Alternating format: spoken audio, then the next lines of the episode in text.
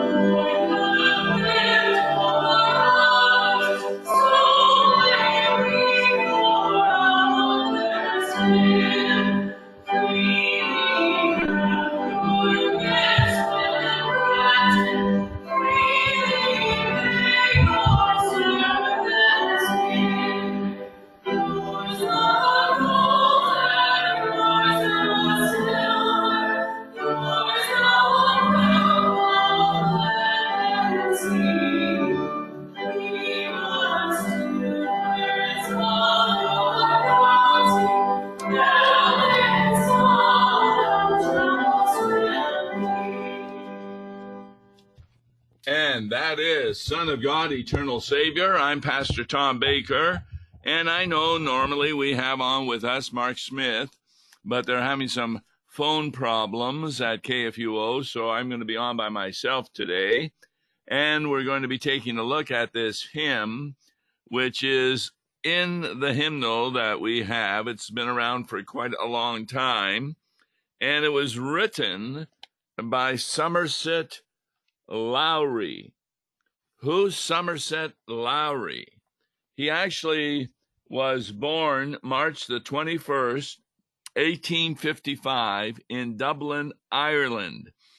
And in 1879, he was ordained a deacon in the Church of England, and in 1880 became a priest. In 1910, he published a collection of hymns and spiritual songs. And that's where we really got to know him pretty well. This is one of his more famous hymns, Son of God, Eternal Savior. He died in Torquay, Devon, in a nursing home on January the 29th, 1932. So, who is the arranger? Maybe this is why I like this hymn. The arranger is Henry Gerike, who was born in 1948. I know him very well because I rented to him uh, some dwelling. I had some trailers, and he came to St. Louis to become a pastor. So he rented a trailer from me, and he's also played a number of times when I preach at the International Center of the Lutheran Church Missouri Synod. He has quite a background. In fact, he studied under some very important organists and he based hymns on Martin Luther and Paul uh, Gerhardt, and also based some organ works on Healey Willan. He's got a whole bunch of arrangements he has in the hymnal. Henry Gerike, good friend of mine, and a individual who still plays uh, the organ. In fact, um, he's organist at Reformation Lutheran Church here in St. Louis, where Pastor David Pelsu, I know him very well, also one of my former field workers, and together they do some wonderful services. In fact, just recently, this is how good Reformation is. I had an individual who wanted to know more about Lutheranism, and he taught to David Pelsu. And now, because he's had some time in catechism, he's become a Lutheran Church Missouri Synod member. And he enjoys going not only to services and the Bible study on Sunday, but also he deals with a Bible study, I think, midweek. So, very, very uh, important church here in the St. Louis area. So, Son of God, eternal Savior. I'm by myself, so I'm going to be reading all of the verses. There actually were originally six verses. Uh, two of them are no longer uh, being used, and I'll kind of go over them. But let's go with verse 1. Son of God, eternal Savior, source of life and truth and grace, Word made flesh, whose birth among us hallows all our human race. You are head, who throned in glory, for your own will ever plead. Fill us with your love and pity, heal our wrongs, and help our need. Now, it should not surprise you that this particular hymn is under the category of society. In fact, it appeared shortly in an 1895 hymnal of the Christian Social Union, a, a group formed in 1889 within the Church of England. And what was it dedicated to? To addressing the social and economic needs of the less privileged. In fact, the editors received permission from Lowry to make some differences in his text, which he had no problem with them doing. So, this first stanza is very important, addressing our eternal Savior who existed before the foundation of the world. That, that's a quote from First Peter chapter 1. And also, he manifested himself to become the word made flesh. Remember that's John 1:14. He became flesh incarnate. He was the son of God, our intercessor and advocate. So, he's son of God, eternal savior. Son of God means his divinity. Eternal Savior is referring to what he did in his humanity. Now, obviously, the divinity participated in that, but he only became Savior when he took on human flesh. And he is the source of life and truth and grace. And as Lowry puts it, the Word made flesh whose birth among us hallows all our human race. Now, what does that mean? Is that because of the death of Jesus Christ, it's clear from Corinthians that God is now reconciled to the whole world. In other words, where every other religion sees the problem in God, and they're trying to get God to be reconciled to them. Christianity has the wonderful news of the gospel that because of the death and resurrection, the sufferings of Jesus Christ, God is now reconciled to you because your sins have been forgiven, which means you are no longer held accountable for those sins. Now, why doesn't everybody go to heaven then? Because some people reject that message. C.F.W. Walther in Law and Gospel, we talked about this a couple of weeks ago. He says, you know, this is the most blessed book ever written, namely the Bible, because every word is inspired by God. there's no sections that are just the understanding of some apostle or prophet. No, they're inspired by God. That's what Timothy says. All scripture is inspired by God, and therefore that is why it's the most important book of all history, because it is God's thinking through the prophets and the apostles. Now, in that thinking, he says that everybody has had their sins forgiven, but one can reject that through unbelief. So, even though Christ died for the sins of the whole world, there's no doubt that there are those in the world who reject that message. And why does CFW Walther say they rejected the message? In fact, I just heard that from a woman I was talking to, and she was saying, Yeah, I can't believe that I don't have to do anything for the gift of heaven.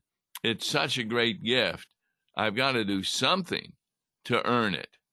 And I responded to her, Oh, so you're saying that when Jesus Christ died on the cross for you, he didn't do enough to pay for your sins. You've got to add to his work. And that kind of silenced her as she had thought about something that obviously had not come across her mind. So the verse goes on talking about Jesus. You are head who throned in glory for your own will ever plead. Fill us with your love and pity, heal our wrongs, and help our need. So that this is why this is in the category of society. We Christians, yes, we make a distinction between justification and sanctification.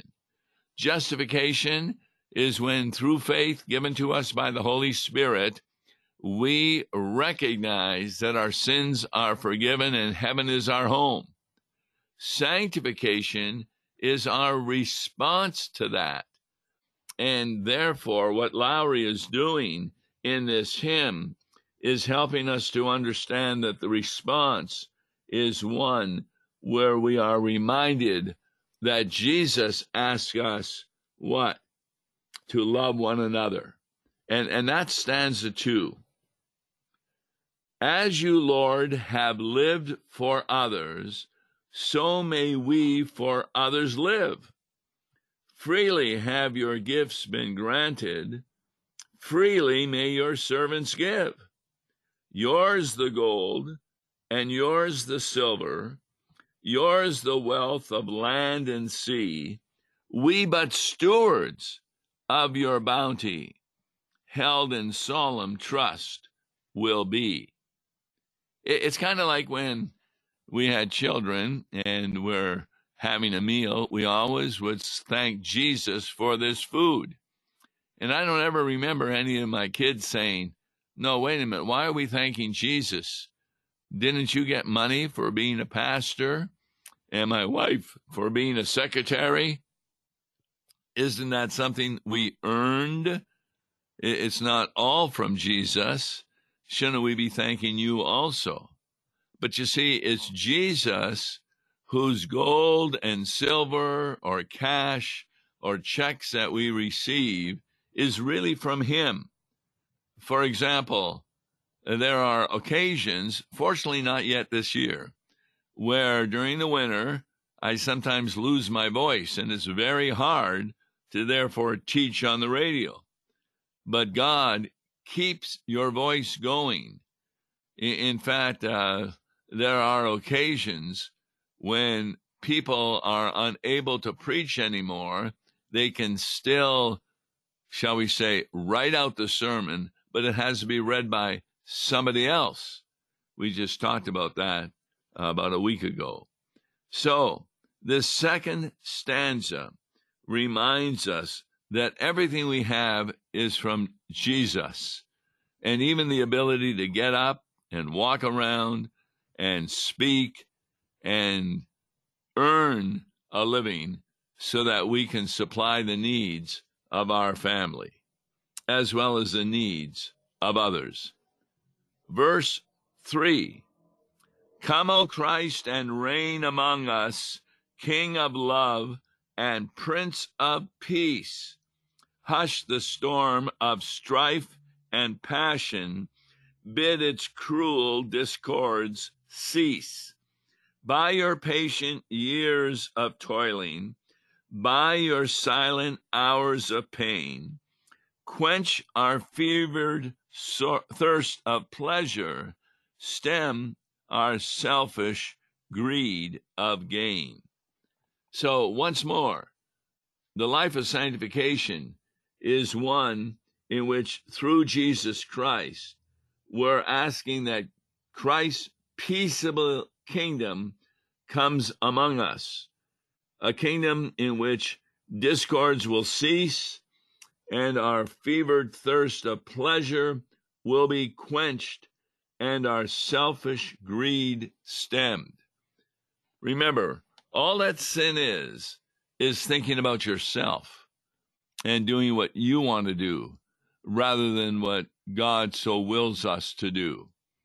That's clear from the book of Philippians, where God tells us that Jesus humbled himself for us, and we are to do that likewise. Now, because none of us can be perfect in our sanctification, every day we return to our baptism and reminder that in baptism we were buried with Christ. We rose with Christ. And Christ is at the right hand of God now, so that when we pray to Him, we're praying directly uh, to God the Father. And God will always answer our prayers according to our good. So, we're now moving on to the fourth stanza. Son of God, eternal Savior, source of life and truth and grace, Word made flesh, whose birth among us hallows all our human race. Now, that's exactly the same as the first stanza up to that point. But then here's the difference with the first stanza, the next part. By your praying, by your willing, that your people should be one, grant, O oh, grant our hopes fruition here on earth, your will be done. Now, what is Lowry pointing to? He's pointing back to the high priestly prayer of Jesus from John chapter 17, verse 22, that there may be one, even as we, that is Christ and the Father, are one. That's what is being prayed for by Jesus. And that happens in churches. There are occasions when there'll be an argument in church, a lot of times not over doctrine, but maybe a personality type of thing.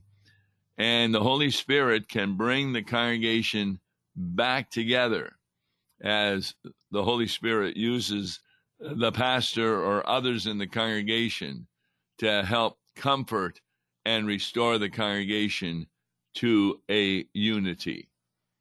That's why this hymn is so very good. Now, let me just share with you two verses that are not in the hymnal stanzas 2 and 5. Here's what stanza 2, originally written by Lowry, said Bind us all as one together in thy church's sacred fold, weak and healthy, poor and wealthy, sad and joyful young and old. Is there want or pain or sorrow? May we all the burdens share. Are there spirits crushed and broken?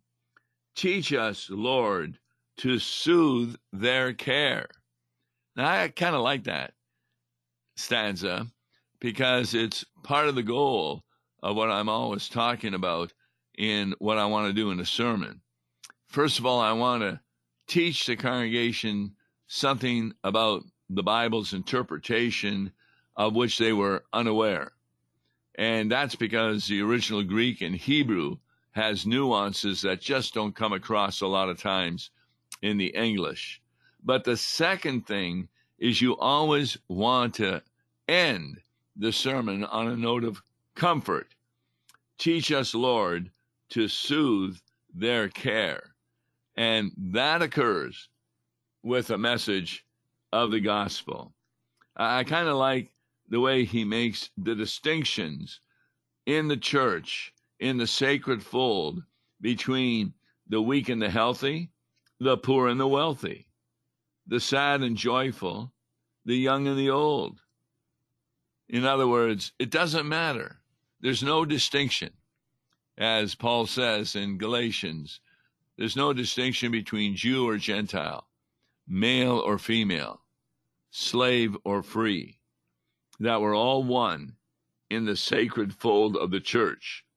One in the sense of being declared righteous by the work of Jesus Christ and receiving that righteousness through faith given by the Holy Spirit. Now, the other verse that's not in the hymnal is his verse 5. Remember, he has six verses, four of them were in the hymnal. This is the fifth verse. Ah, the past is dark behind us, strewn with wrecks and stained with blood.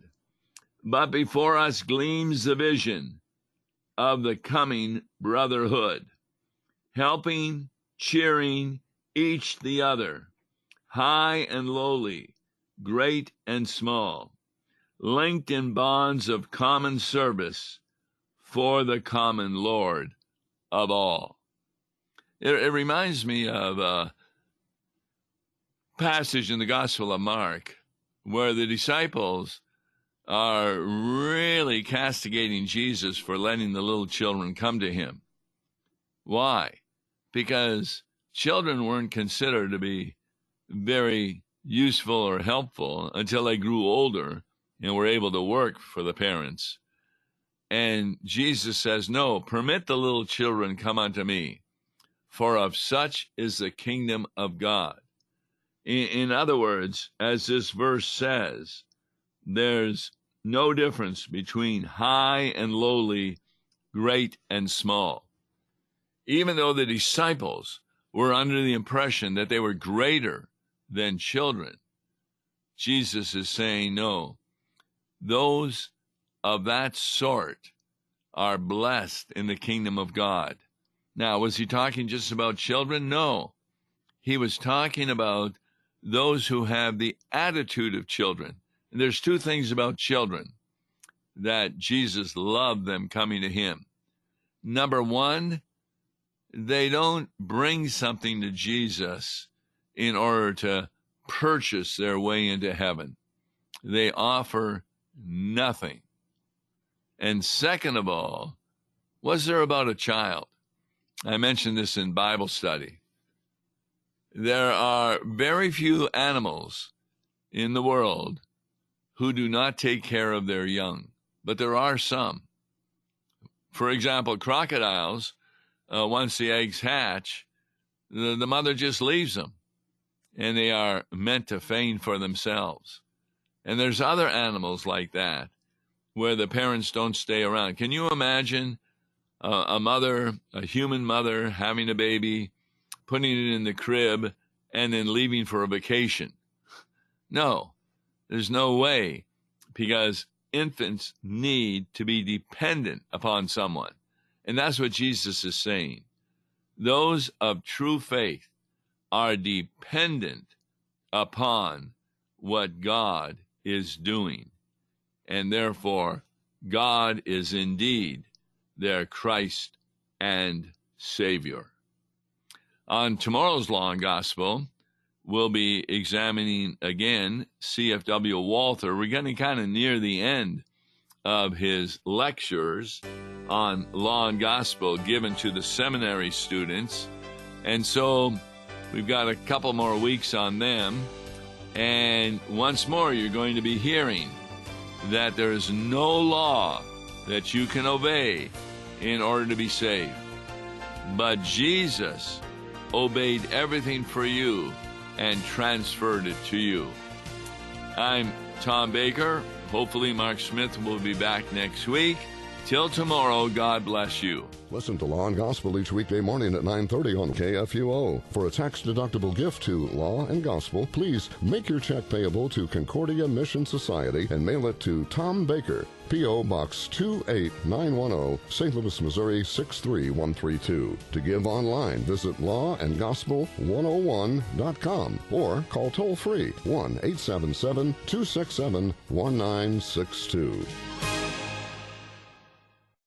Views and opinions expressed on Worldwide KFUO may not represent the official position of the management or ownership of KFUO, the Lutheran Church Missouri Synod. If you'd like to comment on programs or topics heard on Worldwide KFUO, write us at KFUO, 1333 South Kirkwood Road, St. Louis, Missouri 63122. You can also leave a question or comment on our comment line at 314 996 1542. We are the messenger of good news, Worldwide KFUO.